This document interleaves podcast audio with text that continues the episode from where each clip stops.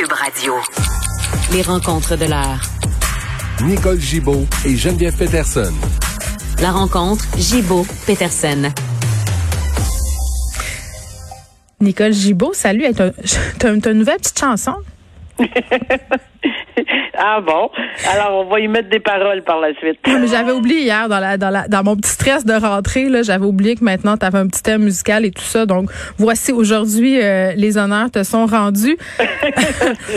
bon, on recommence, euh, on se commence tout de suite ça en parlant du pasteur euh, Mukendi qui a fait un appel euh, par rapport à son cas, son appel qui a été refusé, donc il devra se présenter le 20 août, il sera incarcéré parce que le, le verdict de culpabilité euh, qui a été prononcé contre lui. Et maintenant, est-ce qu'on peut démêler, premièrement, c'est quoi cette histoire-là?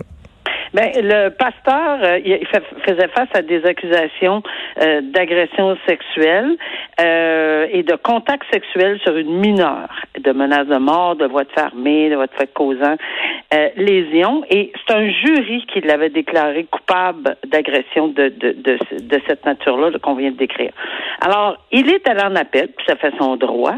Et ce qui est, ça c'est un dossier. Il y en aurait un autre. Il y a un autre dossier qui est pendant, mais ça, oh, on n'est pas arrivé là encore. Mais celui-là, il a été trouvé coupable par un jury, donc par ses pairs.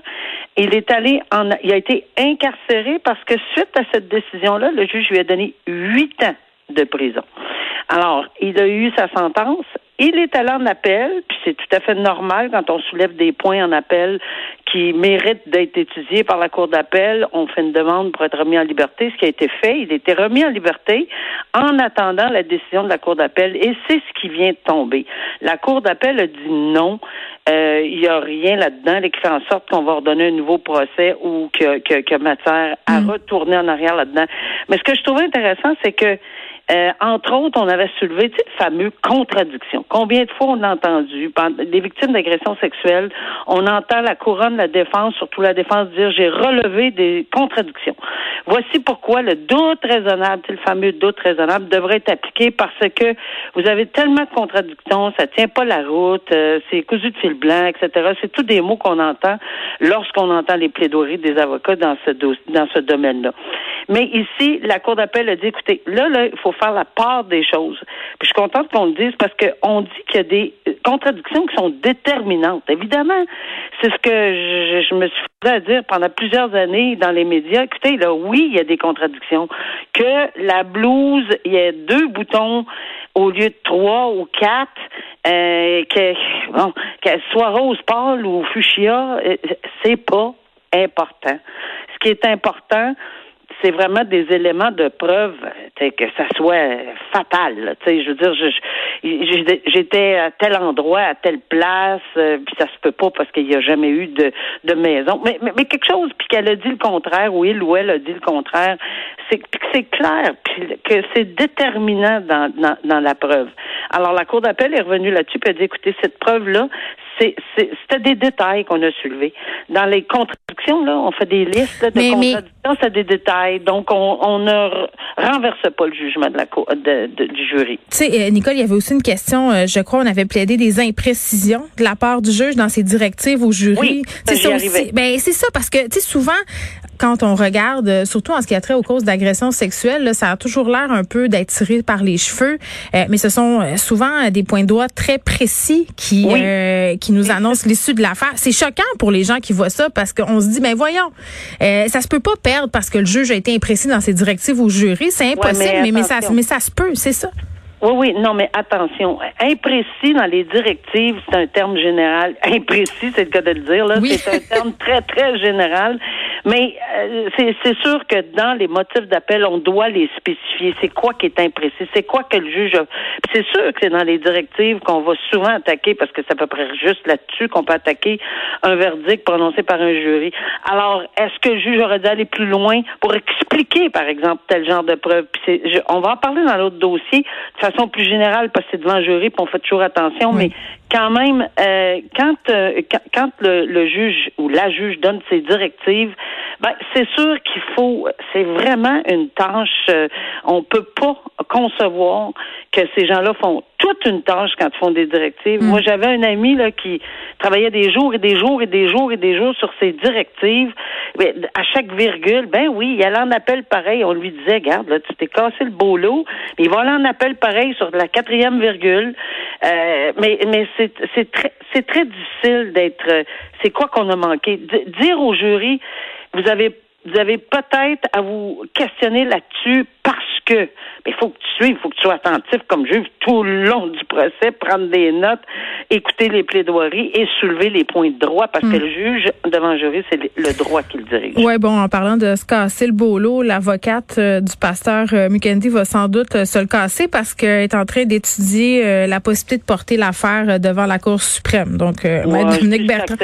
Oui, ben, exactement. Je me surprendrais, là. Bon, on va suivre ça parce qu'en décembre, ce pasteur-là doit subir un autre procès. Un autre procès, c'est ça. Oui, concernant deux autres plaignantes. Donc, Mais là, il faut qu'il se constitue prisonnier très, très, très important. Oui, 20 Il va huit ans dedans, mais moins le temps qu'il a déjà purgé. Je sais pas combien de temps déjà. Là. Puis il va pouvoir peut-être euh, s'en additionner d'autres années d'incarcération à l'issue du deuxième procès.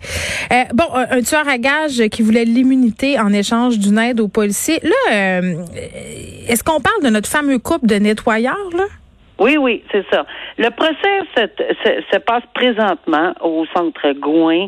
Alors, c'est un gros procès, évidemment. Il y a énormément de preuves qui se, se déroulent présentement et, et, la semaine dernière. Et, et, et c'est sûr que on, c'est partout, là, dans tous les journaux, c'est un délateur. Mais il faut comprendre que c'est une notion qui existe. C'est également une notion qui existe en droit. Euh, souvent, on va entendre parler de témoins tarés ou témoins repentis mm-hmm. ou des gens qui faisaient partie du... Bon, et ça, oui, ça existe. Et c'est un. La Cour suprême est allée jusqu'à dire c'est un mal pour un bien à un moment donné parce que il y a des crimes crapuleux qui ne seront jamais élucidés, qu'on ne trouvera jamais le coupable et ou même une piste euh, sans avoir euh, recours à des délateurs. C'est sûr que c'est pas les gens les plus aimés du monde là, dans le milieu criminel, loin de là, et d'où l'importance de taire tout ce qui a trait à eux, que ce soit une femme, un homme, leur famille, etc. C'est vraiment, vraiment. Et oui, ça fait partie des conditions. On négocie des conditions. On peut le faire euh, sur une question d'immunité, etc. Mais c'est très balisé, hein, ces, ces affaires-là. Mm. Alors, c'est c'est le, le rôle du juge dans les circonstances, évidemment, c'est d'écouter, comme le jury, et d'écouter l'interrogatoire, le contre-interrogatoire, et ensuite, fort des euh, euh, de, de ce que la Cour suprême dit au, dans le milieu de la justice, mm. là, comment euh, euh, comment faire avec un, témoin qu'on appelle un délateur, comment les, le jury va se diriger là-dedans. Puis attends, là, parce que là, je parlais du couple de nettoyeurs, c'est Marie-Josée Vio Guidion. Guidion, c'est le délateur euh, en question. Ce qu'on entend par les branches, c'est que c'est pas quelqu'un de facile à gérer, mais ce qui sait, c'est tellement important que les policiers ont quand même décidé d'aller de l'avant avec, avec lui, tu sais. C'est-à-dire, c'est des accusés. Le délateur, on connaît pas son nom. On peut pas. On peut pas connaître le nom du délateur. non, je m'excuse. Oui, le, la personne qui témoigne contre les accusés, là, pardon. La, la, personne qui témoigne contre les accusés, euh, c'est c'est fameux nettoyant. Madame, on aucune espèce d'idée là. Euh, X, Y, Z, et, et, et c'est sûr que Bon, euh, c'est possible, mais là, c'est ça qui est en train de se passer. Là. Il témoigne présentement, puis il dit ce qu'il a vu ou fait, ou quelque, etc. Mais ça fait partie de la preuve qui va être étudiée et qui va être dans ces lignes directrices, on, directrices là, on parlait de ça tantôt. Là, euh, c'est d'une importance capitale. Il va falloir que vraiment ça soit bien encadré. C'est très très important parce que souvent, puis d'ailleurs, c'est le fondement d'une des décisions majeures de la Cour suprême dans ce genre de dossier-là, c'est qu'il faut vraiment que le jury soit très très bien informé. Il y a plusieurs euh, sections là, un, deux, trois, quatre. Là, il faut tout que ça soit balisé. Puis là, on remet ça au jury, mais avec les mises en garde nécessaires. Alors, c'est, j'ai, aucun doute là, que, que ça va être fait de cette façon-là. Ils n'ont pas le choix parce que ça fait partie du système, ça fait partie du fait que on mm. comprend qu'on on, on, va avoir le résultat de crimes crapuleux souvent seulement par l'intermédiaire de délateurs, oui, qui peuvent demander l'immunité. On va revenir euh, sur l'affaire. Joyce Echaquan s'est tombée hier après-midi, une des deux infirmières mêlées à cette affaire-là, qui a plaidé coupable devant euh, un conseil de discipline. Oui, euh, ça c'est un conseil de discipline. Oh, c'est quelque chose d'extrêmement important. D'abord, premièrement, la reconnaissance mm. euh, de, de, de, ce fait-là est important. Oui, était en larmes. Beaucoup pour ça. Ouais, mais beaucoup pour les la famille mm-hmm. euh, de Joyce et Chacuan. Je pense que ça peut pas. C'est pas une ça ne remplacera jamais, mais au moins enfin une acceptation là, quelconque. Tu sais, là, je reconnais que. Euh, est-ce que s'il y a des poursuites civiles, etc., on me posait la question, ça peut être invoqué? Ben oui, excepté qu'il faut jamais oublier que dans cette reconnaissance-là, il y avait, comme tout le monde, j'ai lu dans, dans, dans le papier, dans les papiers, à cet effet-là, que c'est oui, mais faut que vous compreniez que, puis elle était vraiment repentante, etc. Là, la personne, en fait, c'est ce qu'on, c'est ce qu'on dit. Mm-hmm. Mais j'étais dans un état de stress euh, je, comme infirmière.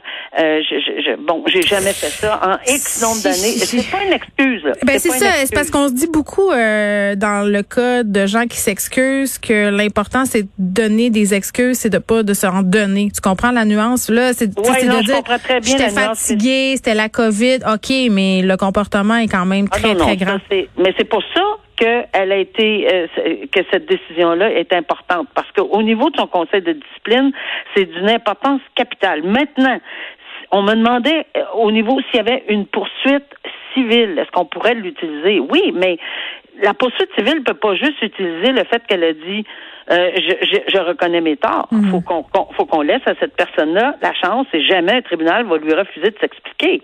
À ce moment-là, on verra parce qu'on sait qu'en civil, c'est la faute, dommage, lien de causalité.